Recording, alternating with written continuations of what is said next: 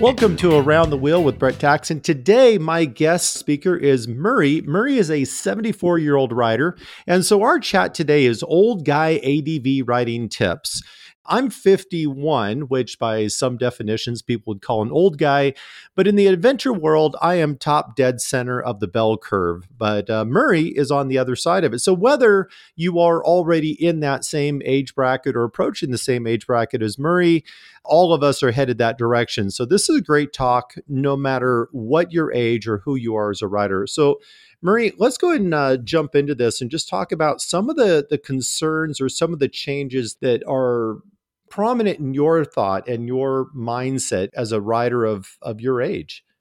Sure. Well, I think the easiest thing is when I hit my early 60s, because I'm a writer coach and I do training a lot, I started just kind of by habit going into some self assessment.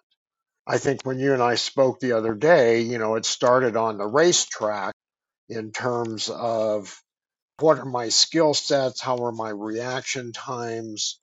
What do I need to do to be safe? And then that kind of bubbled over into the street and into ADV riding and everywhere else. So I would say the the main concern maybe is self-assessment and risk management.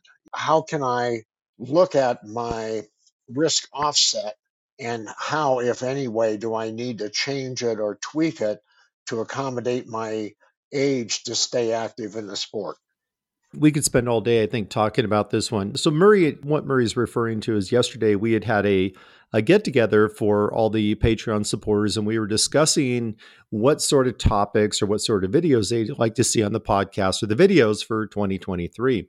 And this one came up as a video, and I thought it was a much better idea for a podcast because we can dive into the details. Because once we started talking about that on on the meeting, I started scribbling down a bunch of notes, and then I had one of the other riders that was on that meeting is also just approaching he's 72, I think now. And he came up with some ideas well as well. And a couple of things that you brought up that i we should bring forward in this conversation is we were talking about rider speed how that made a difference tom brought up the greatest concerns that he seemed to notice amongst his riding buddies of similar age was they're way more concerned about falling, especially falling with the motorcycle. And they're very concerned about being able to self recover, to be able to pick up and, and recover that motorcycle. Are those kind of peak concerns for you, or do you have a different direction that you're coming from? Uh, no, I, I think the baseline for my concerns would be that exactly just wanting to avoid falling and injury and being able to, as you say, recover the motorcycle, pick the motorcycle back up.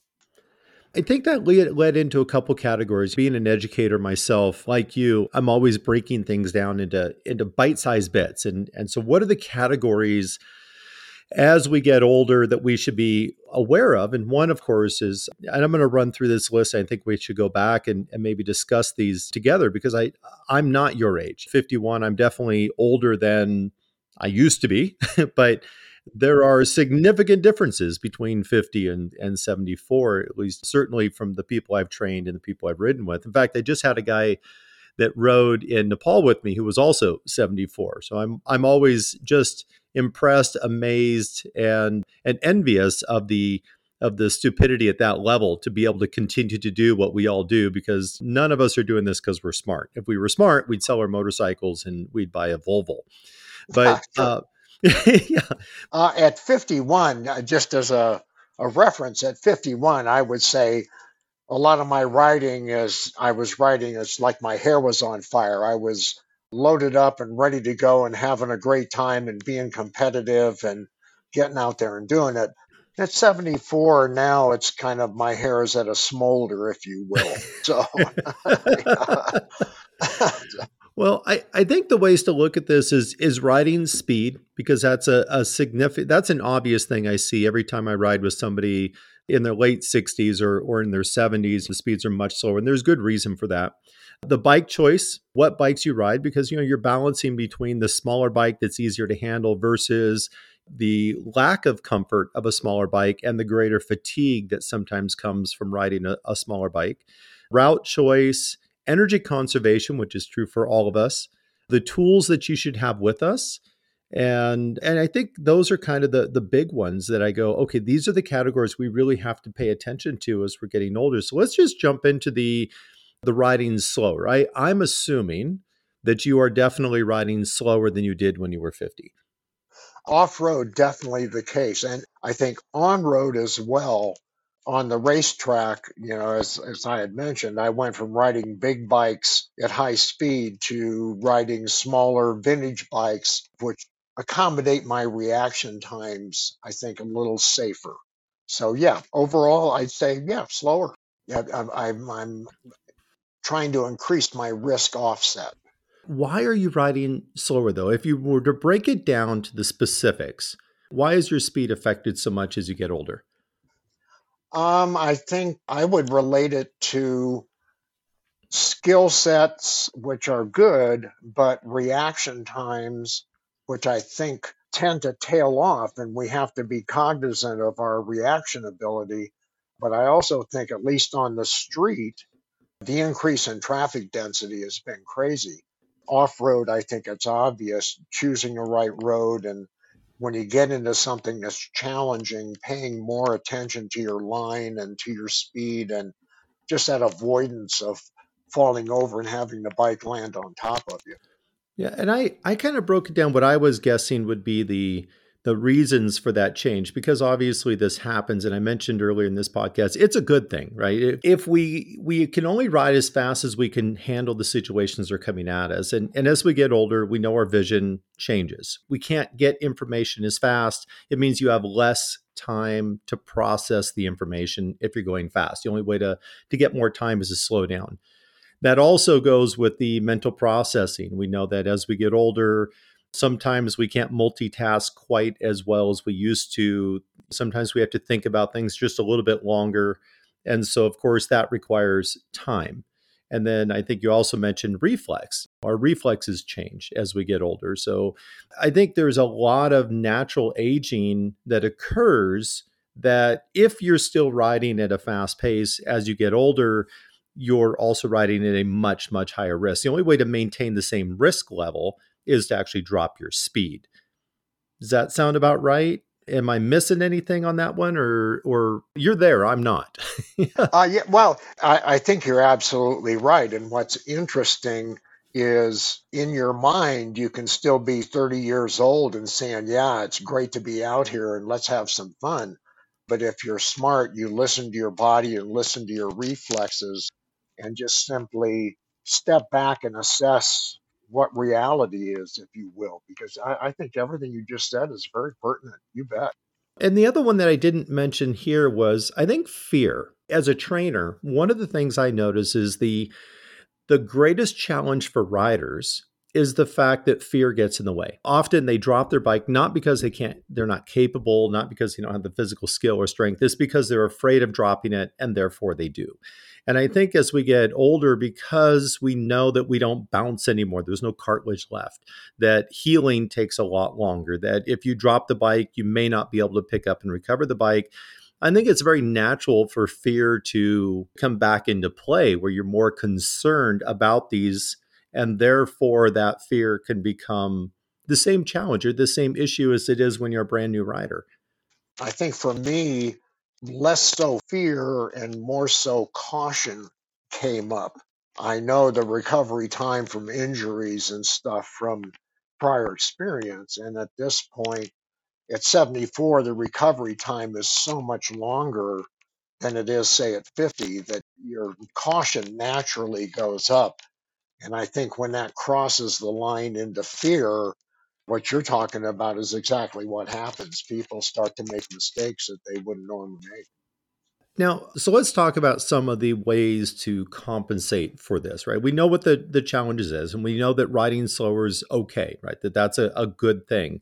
So, what are some of the other things that we can compensate for? So, let's jump into the, the kind of the list that I threw together here, and we'll start with bike choice because it really is kind of a, a comfort versus size kind of a, of a challenge. And most of the older riders, and when I say older, again, just to reiterate this, I'm talking late 60s and into your 70s.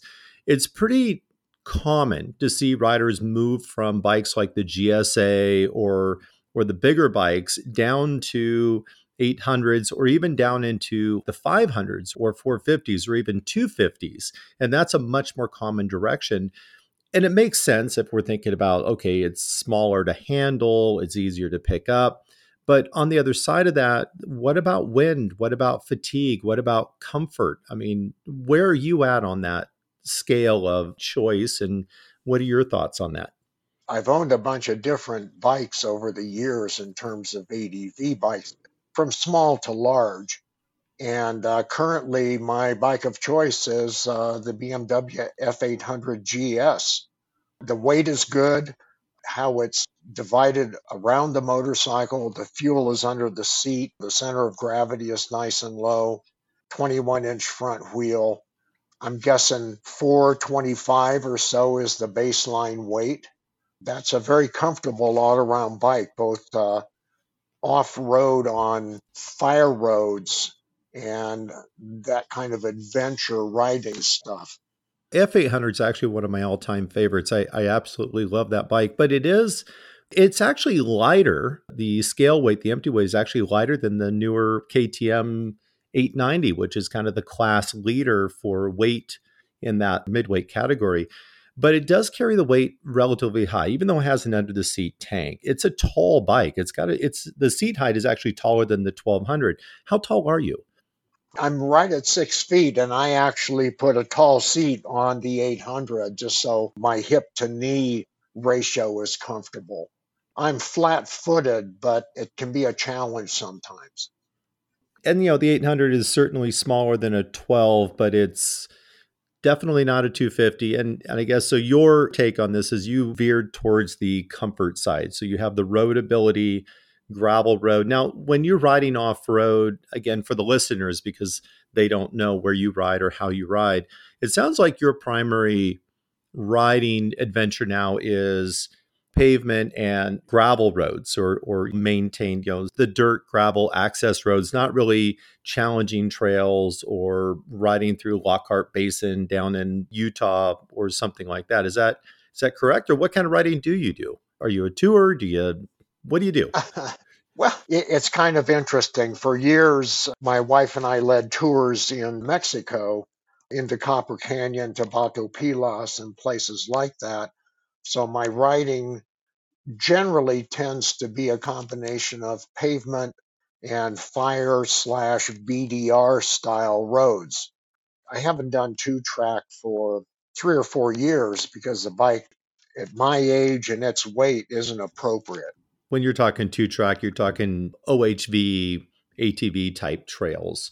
That kind of really took me into my next category, which was route choice. You're bringing up sort of less challenging. And the other notes I have here is when you're looking at route choice, easier makes sense. But also, what about length? You know, shorter days versus longer days. And the other note I have here is routes that may have help around. If the concern is how am I going to get the bike picked up if I have a problem or or how do I get the bike out if if I can't pick it up or there's damage I can't repair, is that something that you do consciously now is pick routes that may have more traffic or just run shorter days?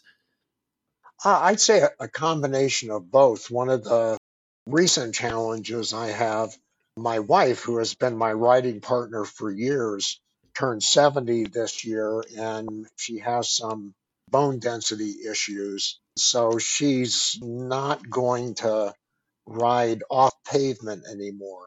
So I'm currently looking around for a buddy that I can go out with just for all of those reasons. And if something happens, to have some help. She and I use the monkey style pickup, if you will, which works very well with the GSs. She has a 700 GS, but I think she's even more cautious about injuries. So, sure, shorter routes, better access to help. I think all of the above if we're smart. So the the next category, I have two more categories that I touched on, and and I'm just kind of looking at how much time we have to run this. Energy conservation I mentioned next, but I'm going to wait for that one for the last because it's one we can really dive into. Also, regardless of the age of the rider, I think all of this is is worth considering. So let me jump straight to tools. what sort of tools do you carry that are different than or more become more of a priority now than when you were younger, when you were 50 or 40? Sure. I picked up a hoist. Uh, is it okay to mention a brand? Oh, uh, by all means, please. We're not sponsored. We can talk about whatever we want to. okay. So we can we can say good things, bad things, names, it doesn't matter. We're good to go. Yeah, so initially I carried a couple of ratchet straps and I could tag one around the frame and one around my under over and under my shoulders and and try to ratchet a bike up if I needed to. But then I picked up a Moto Hoist. It's a package that's about a foot long and four inches in diameter, and it has a collapsible hoist with a foot and a ratchet strap and a ratchet on the top. And you can literally attach it to a handlebar and ratchet the bike up to above 45 degrees off the ground, which makes it a lot easier to get purchased to lift it up. I have not done any testing with those uh, lift assist tools, but I definitely think they're worthwhile considering for certain riders. And eh, they'll always be criticized. Well, if you can't pick up your bike, you shouldn't be riding, or you need a lighter bike. And I think that's a bunch of BS. I mean, if you can find tools so you can ride, so you can enjoy it. I, I think that's worthwhile. That's a big one. I've had riders who they just need the bike an extra 10 inches. If they could get the bike 10 inches higher, they can lift it on their own, but they can't pick it up from flat, especially when you're talking about things like the Africa Twin or or like your bike, the F800GS that when they don't have luggage on them, they lay or even sometimes with luggage, they lay completely flat. They have no angle to them whatsoever. And it's that initial lift to get it to the angle that riders need. And those, I think those lift assist tools are worth considering depending if you're a solo traveler, what your strength is, what your weight, what your size is. And I always encourage people to to ride and to find ways around their challenges. So I think that's a great one. Now the other one that I have listed here, or I have two of them for tools, and and maybe I'm wrong, but one is I put down a note for tire irons, and I noticed I always recommend going with the short ones, but I do mention going with longer tire irons for riders with limited strength. Like my wife, she can't change a tire using the short ones. As we get older, of course, strength is also something that is even if we try to maintain our health, that strength is something that goes. So I, I, put down longer tire irons as a question mark, and also put down like a personal locator beacon or a PLB or some sort of satellite communication so that you can call help if you need it. Are those things that you've made changes to, or those are not on your list? Yeah, I actually have both two short and one long Motion Pro tire irons just exactly for those reasons, plus the reputation of the tires that I have of being difficult to get off with tire irons. I, I use a tire machine to mount my own tires. And then I have a beacon that's called 360. Doesn't send messages, but it shows my location to my wife all the time so she can track where I'm going. At least they'll know where to recover the motorcycle, right? right. And where to send where where to send help and pick me up, that kind of stuff.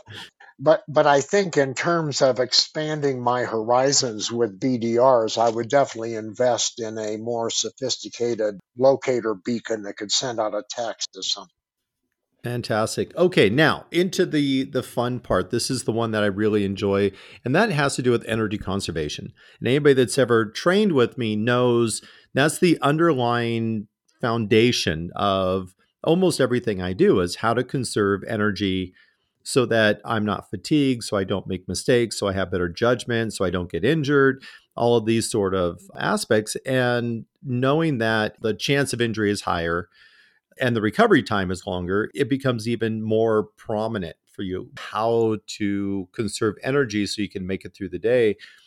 What are some of the steps that you've taken or what are some of the the advice that you have for riders on how to conserve energy or how to lower the energy output while riding adventure bikes at your age or any age? Well i think one thing that's that's very important is physical fitness. I work out on a regular basis. I ride a stationary bike and i lift weights. Balance is a huge issue if you're concerned about balance. And uh, we do Tai Chi regularly to maintain balance and the ability to move and have free movement. I carry water all the time. I carry snacks. I take breaks.